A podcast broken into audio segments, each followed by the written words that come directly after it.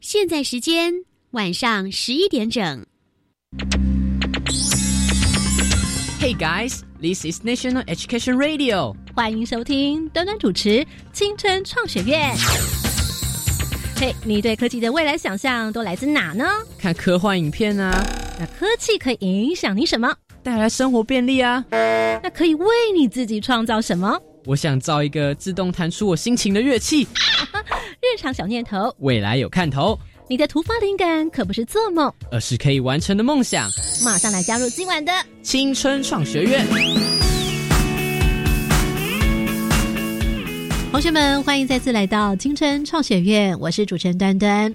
有没有想过呢？这个一个不到千元的晶片，你可以透过它来自己制作智慧音箱、智慧喇叭音箱。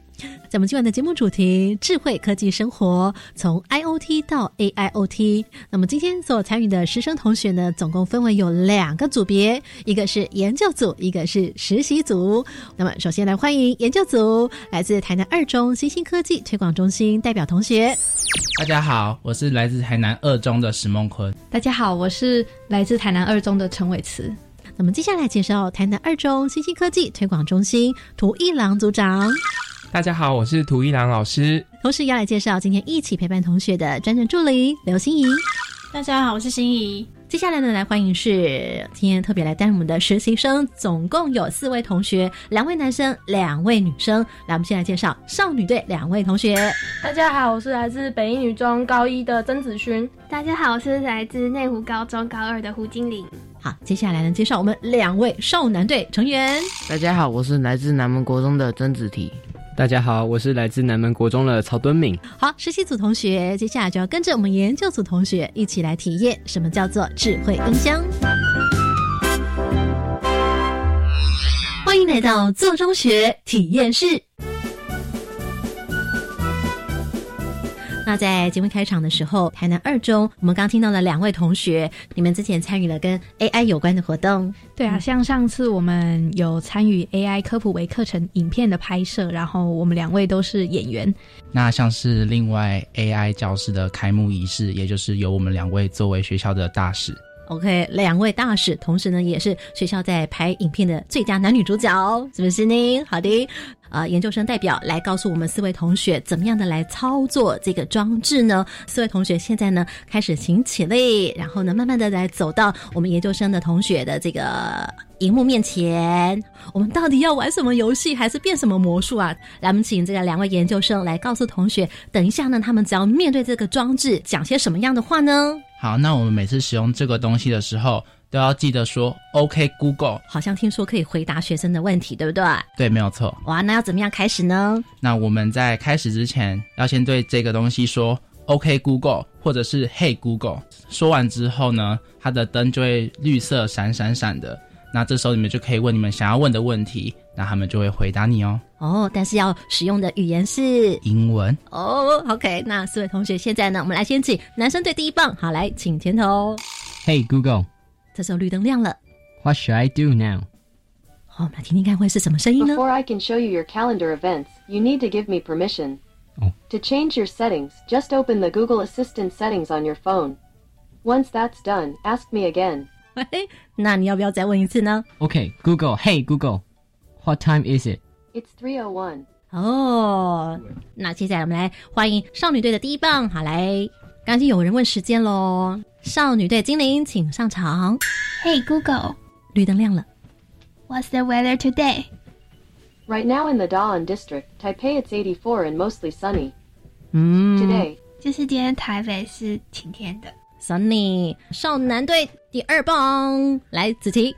Hey Google，Are you happy now? Chatting always makes me happy. 聊天总是让我开心。嗯，OK，好的，那接下来我们请少女队的第二棒。Hey Google，Where am I?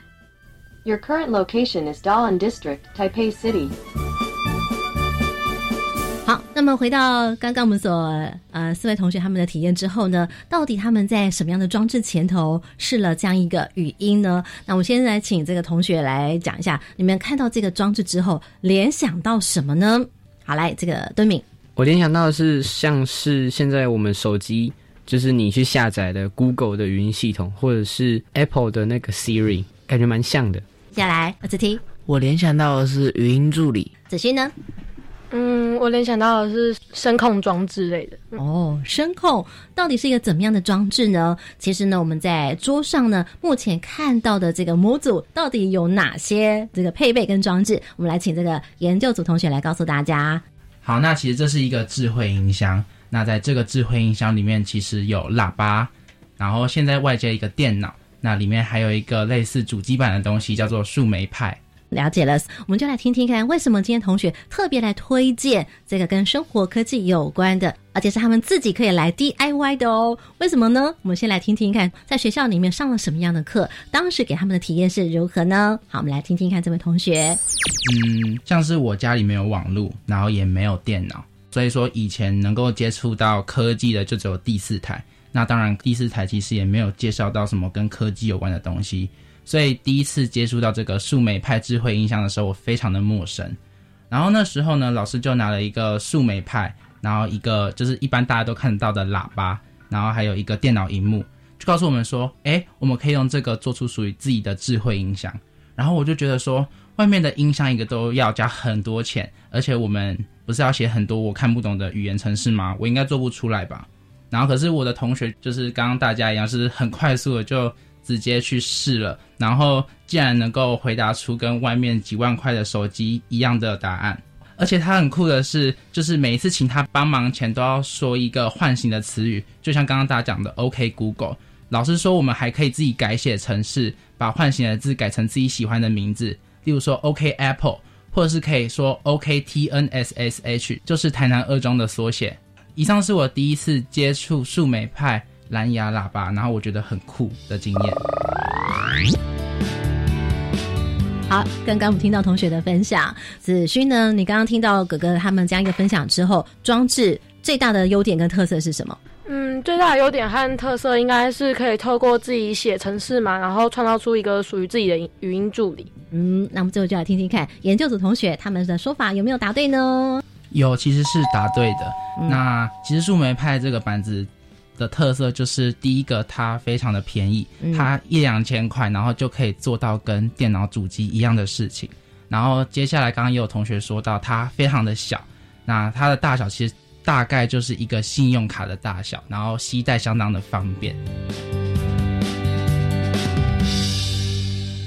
好，子琪来告诉大家，现在你在喇叭的旁边看到了一个扁扁的方形，对不对？它是长方形的，绿色的，它像什么呢？就是像那种晶片板之类的，信用卡大小，对不对？是。上面你看到了些什么？敦明，他好像把树莓派的板子放在那个纸盒里面，然后看电脑做了一点连接。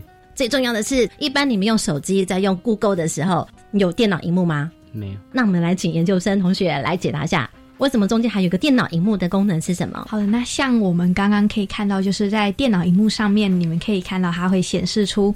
你提出的问题跟他给予我们做的回答，嗯嗯，是的。那他其实就是把我们的这个看到的这个喇叭，他把它连接到 Google Assistant 以及 Google 的资料库上面，所以让我们可以去声控去操作它，然后去给它问问题。它其实就像刚刚同学讲到，像 Apple 的 Siri 一样。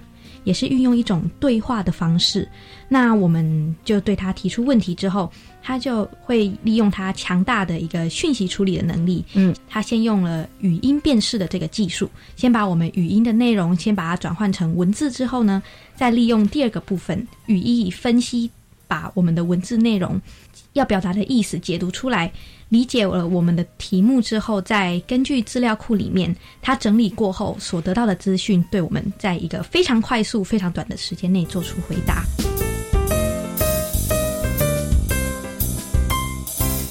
基本概念：维他命。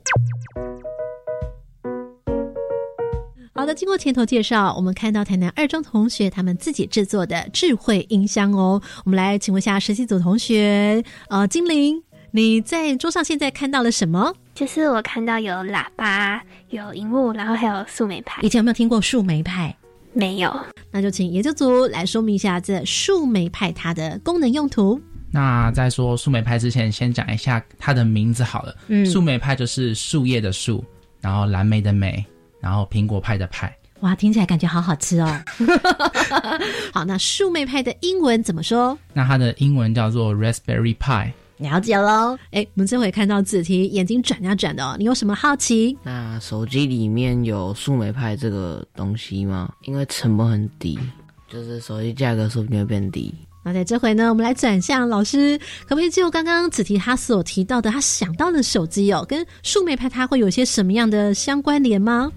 其实同学讲到一个很重要的重点，其实手机里面也有类似树莓派的东西。它其实如果有机会拆解手机，手机里面一样有主机板，会有这些电子电路，当然还有包括储存装置。所以其实手机里面也是有树莓派，只是它是用不同的方式去呈现而已。所以树莓派其实就相当于我们把电脑里面的大脑拿出来的感觉，是不是？没错，而且它是用一个比较低成本、比较简单的方式去做。那我们的手机其实还有做到比较复杂，可能还有图形处理啊，一些比较复杂的功能。但是树莓派就是纯粹比较简单、简易型的。嗯，所以如果你要学写程式的话，就可以透过树莓派来做学习喽。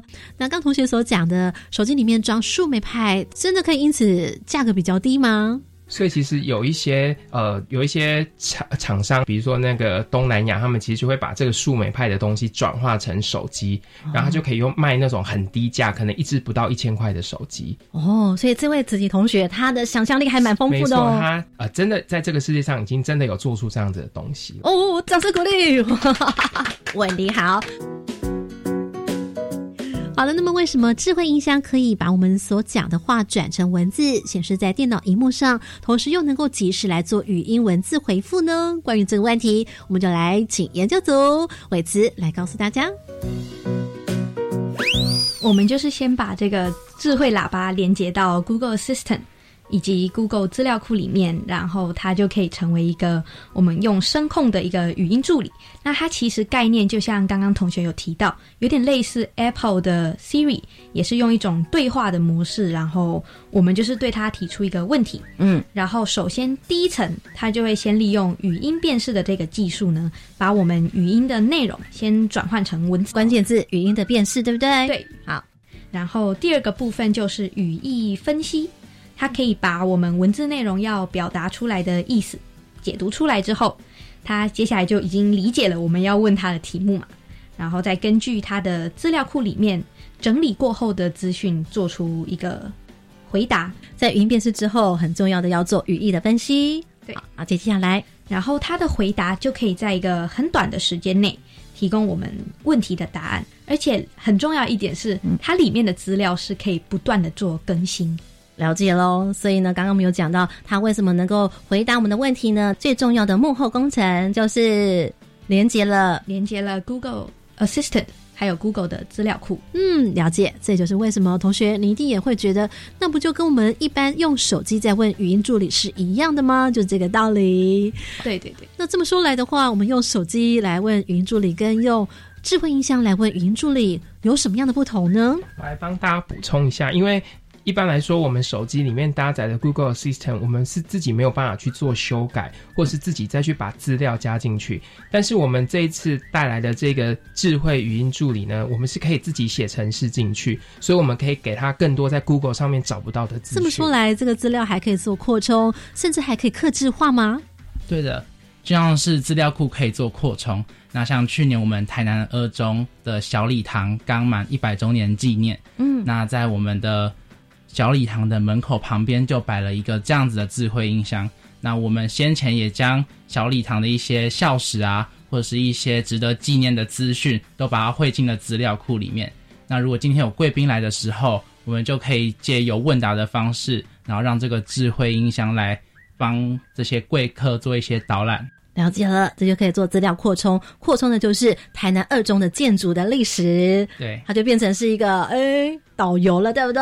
没有错，语音导游。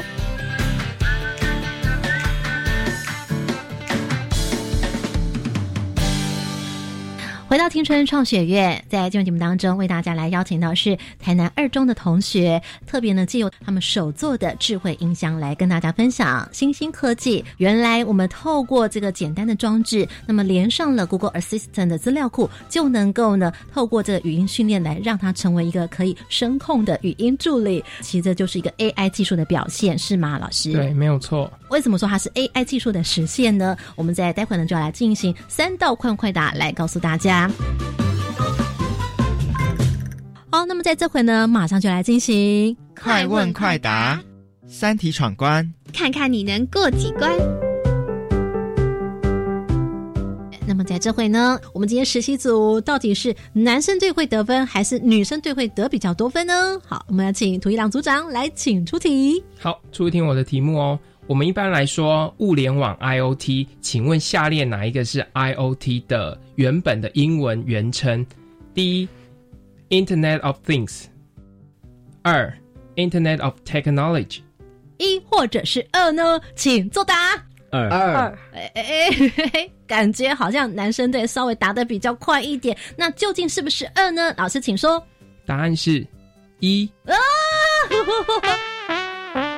来，等下答案是答案是一 Internet of Things。我们看到研究组小老师呢在旁边好像笑得很开心，意思是说耶耶耶，考到我们实习同学了。但是呢，因为这是第一道题目，不知道其实是很正常，因为我们其实有点要出陷阱题的感觉哈。没错，来，请这个我们研究小老师来解答到底为什么？答案是再讲一次，Internet of Things。它其实意思就是把物品跟物品连接在一起的一个互联网的一个概念哦，所以才会是 things 这个单词，英文的缩写就是 IOT。嗯，同学应该常常会听到物联网，物联网有没有？有这时候呢，子提呢，嗯，眼睛冒出了问号，然后对面有听过对不对？嘿油，嘿油哈，可是好像不是很熟悉，是不是？对。好，那我们的子勋呢？嗯，有有哈，因为高中队应该有稍微一点点认识。你了解的物联网是什么？呃，就是他会把物品，然后就是我们要用现在是网络化的时代，所以我们应该可以用网络的东西，然后把我们的物品串联在一起，这样子在管理的时候就更有效率。哎，请问一下，我们研究小老师有答对吗？还是哪里要再调整一下下呢？基本上概念是没有错的，那就应该得到什么？掌声！在物联网，那各位同学，你们想到什么？黑猫宅急便之类的吗？黑猫宅急便为什么啊？因为它不叫物流中心吗？你觉得它把那个啊，你的包裹跟包裹连在一起，叫做物联网吗？应该是吧，物品跟物品连接。哎，我们请涂组长来帮我们稍微正解一下，好不好？好，我们刚刚讲到那个物联网的这个 IOT 的 I 其实是 Internet。那我我想问你们，你们知道 Internet 是什么吗？哎，对明。网络啊，对嘛？所以如果是网络的，代表这些东西其实就不是我们刚刚讲的什么黑猫啊那些实体的部分，它主要是让两个不同的物品透过网络去做沟通，所以这个才是物联网真正的意思。所以肖老师中间一个关键，Internet 对不对？一定要有什么网络，一定要有网络的连接。我们所谓的物联网的定义的由来，什么是物联网，什么又不是物联网？涂老师来再来帮我们出第二道题目喽。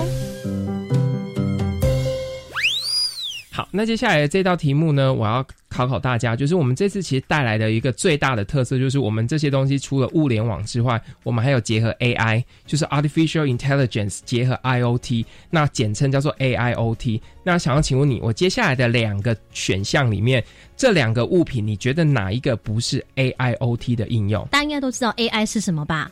人工智慧。好，现在大家都了解。这个这个大家最近都很熟哈。那我的选项是这个哦，一。智慧手环，二烟雾侦测器，哪一个是属于 AIoT 的运用呢？一还是二呢？请作答。一，哎，这时候呢，全部都回答了一。好，少女队来回答，为什么你选的是一呢？呃，因为对我来说，AI 这个词的定义应该就是，呃，它是一，它是一个智慧型的装置。那智慧手表，它就是会依照不同的就是佩戴者，然后它会有不同的反应嘛。那如果是烟雾侦测器的话，它应该就是一个，它有一个 sensor，就是感应，然后感应器就有它，我们可以去设定它的标准，它就不太像是 AI 一样，它可以透过它可以对不同的情况有不同的反应。嗯，那我们再来请少男队可不可以也派出一位代表？这个不能说答案呢同上哦，这样子是太顽皮了。来，那就由你来解释一下到底是为什么？因为就是人工智慧就是跟人类大脑就是这样有重复学习的功能。那你的烟雾侦测器就只是人类已经帮你设定好一个感应器，然后它只要碰到固它那个超过标准的光跟热之后，就会发出很吵的叫声。那人工智慧是就是有不断学习。老师呢，请问一下，这两位同学哪一个答的比较更接近一点？我觉得我们女女生对这组其实一开始就掌握到一个重点，可是我发现他们都有抓到一个很大的人工智慧的特色，就是会学习。嗯，那因为智慧手环，因为你戴久了之后，它就可以知道你的运动习惯啊，你的作息状况啊，所以自然而然它就可以更贴近你这个人，作为你一个贴身的智慧手环。所以我觉得两组答案其实都很好、欸，哎，好的哟。那这个老师呢，好有爱心。不过我刚刚有觉得你有稍微给女生队稍微多加一分，对不对？对对对。好的，那我倒请问一下了，现在目前应该了解到了哦，原来其实 AIoT 它其实多了思考。简单说，是不是这个样子？就像我们大脑会思考一样，没有错。OK，那我们想请问一下同学，你们想到的物联网的话，你会联想到什么？哎，这时候呢，子勋好像有一点点冒出小星星的感觉。你想问什么样的问题呢？哦，我想我想问，就是那个物联网，就除了刚刚说过的定义以外，就是它的实际应用，或者是我应该要怎么去了解？像我们对 AI 就很了解嘛，它就是一个。有对我来说是一个 machine learning 的过程，对。嗯那我想知道物联网它除了定义以外，那它实际上可以怎么用？好的，了解。所以，我们实习组同学反而对于物联网这个名词，反而还是比较不太那么清楚哦。关于这个问题，我们就来交给台南二中研究组同学。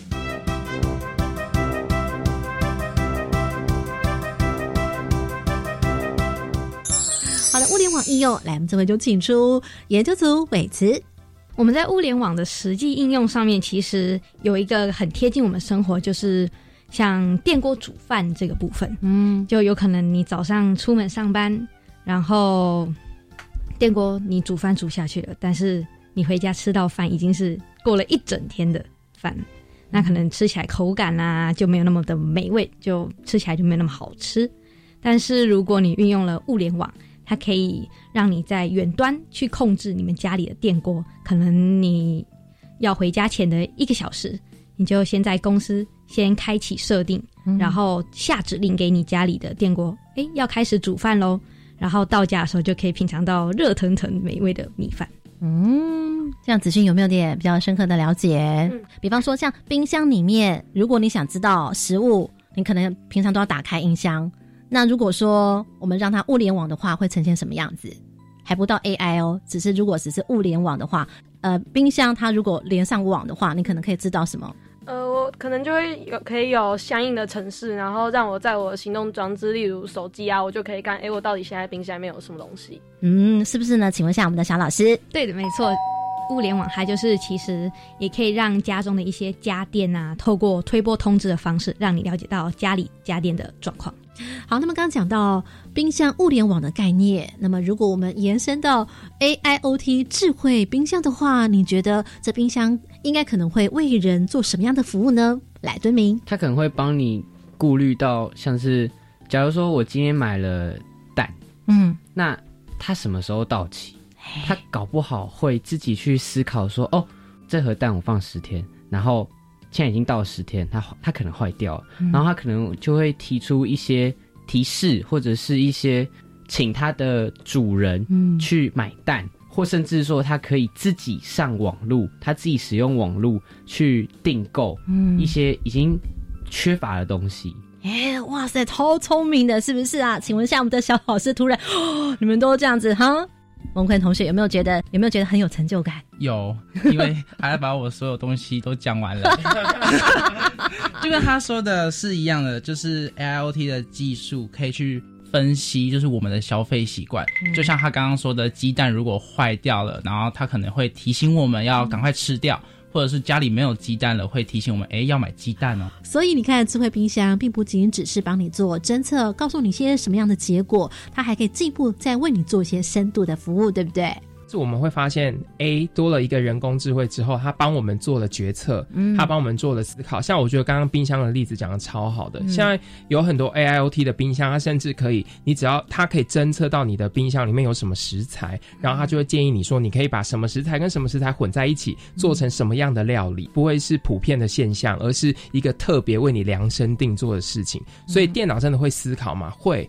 当它会思考之后，它就可以为了你这件事，为了你这个人，为了你现在发生的事情，做出一些决策跟判断。这就是人工智慧的元素在里面。所以我们刚刚讲到了决策跟判断，你有没有发现说，那这个智慧冰箱有没有可能有一点克制化？你使用的冰箱跟你爸爸他在使用冰箱的习惯，跟妈妈使用冰箱的习惯会不会一样？子琪觉得会不会一样？不会。那你觉得，如果它是智慧冰箱的时候，它可不可以记录我们每个人使用冰箱的习惯？可以。呃，如果你有一个个人的冰箱，跟你姐姐也有个个人冰箱，你们两个人就会出现什么样不同的状态？比如说饮料跟零食都会不一样，比方说，你就你的就会怎么样？都是一堆可乐之类的。那你的姐姐呢？你姐姐就特别喜欢吃什么？青草茶啊，所以它青草茶就可能会占量比较多，或者是用量比较快，是不是？对。所以换句话说，它就是在帮使用者、消费者来做一个行为分析。没错，因为比如说像我们发现很多可能家里的爸爸，他可能就会买啤酒，嗯然后智慧的冰箱可能就会提醒爸爸说：“哎，啤酒快喝光喽，然后赶快去补货喽。”对，其实现在真的有冰箱可以做到，就是直接帮你线上订购。这也就是我们所谓的家庭智能化喽。在待会最后，我们要再次回到前面刚我们所讲的智慧音箱，有关于资讯、文字、语音的转换，其中有一个关键名词，再来给我们一个加分题。好，请准备接招。好，今天的最后一题呢，刚刚你们都有做一件事情，就是 OK Google，你们有做一个启动语。当你们启动完之后，那为什么它可以在这个过程当中回答你们的问题？这里面到底运用了哪一种技术？我的第一个选项叫做自然语言处理，第二个选项叫做资料检索。一是一是自然语言处理，二是资料检索。一或者是二呢？请作答。二一和二。哇，我们呢题目呢出了这么多年，第一次有人说一和二，子欣觉得一或者是二他都要。那我们的这少男队他们选的是二，啊，他们选的是二。研究生同学，请问来你们自己说一还是二呢？一啊，真的吗？答案是自然语言处理。那我们就请专家涂老师来帮我们解答喽。呃，刚刚我们在说话的过程当中，他会先读取你的资料，所以你输说进来的话，他会先帮你转译成他可以理解的语言，也就是英文嘛。了解你的讲的英文之后，他会根据你的文法，他会知道说到底你这个问题是在问什么，然后去找到对应的答案，就好像我在跟你聊天一样。但是他可以透过这样自然的语言处理，去了解你的语义，文字跟文字之间到底有什么样子语义的连接，他就可以去截取出关键字，帮你找到答案。所以我刚刚的第二个选项叫做资料检索，资料检索其实是他后面才会做的事情。但是我刚刚的问题是，当我们说说话的时候，其实他先做的第一件事叫做自然语言处理，先经过自然语言处理，再做资料的分析。同学们听到这里有一些什么样的问题呢？我自己有好奇的问题哦。好嘞。子欣，因为我觉得我刚刚听到问题里面有说，就是我们从启动它，然后到它要辨识，然后一直到它要回答问题。我觉得我听到回答问题这一部分，所以我才会加进资料检索这个概念。哦，哎、欸，老师，呃，我们这个女少女队真的非常的有想法，因为她其实把我们。后面的那一层，其实他会用运用到的技术，也都把它涵盖进去。所以我刚刚一开始听到他讲一加二的时候，我其实有点吓到，哦就是确实他思考的模式非常的呃比较想的比较远一点。确实在语义分析完之后，后面的那个步骤就是会用到检索。所以我觉得他的答案一加二，这个真的也是让我大开眼界。或许，也许我们题目如果比方说是会先处理什么，那就一定是。一定是自然语言处理，因为它一定是要先接收到你的 input，、嗯、你输入的东西，嗯、它才有办法去做后面的检索。少女队，来，我们其他同学给他掌声鼓励，吼吼！是我请问一下伟慈哦，你自己本身就对科技啊，以前对物理科学就很喜欢吗？还是因为透过这些慢慢的接触？就是、对，就是从上次拍摄了那个 AI 的科普相关影片之后，就越来越有兴趣了。那所以其实这科技带给你来说，有一种不同的新领域的学习，也走出了本来你自己很习惯的那个领域，好像有了新的发现、新的开拓。对，那像我以后要。到英国那边的时候，也会有学习一个科目叫做音乐科技。我现在对于他们更加了解之后，对我未来的求学也是会有相当的帮帮助，非常有趣耶！像你看，今天我们是要透过自然语言的学习，那如果你学音乐科技，就要知道怎么样把资讯转换成声音，资讯声音化，你就可以有很多境界的学习。对，没错。好，在这档节目，短短要非常感谢来自台南二中新兴科技推广中心以及我们的小帮手们，我们跟大家说拜拜。听完节目，马上搜寻粉丝团端端主持人。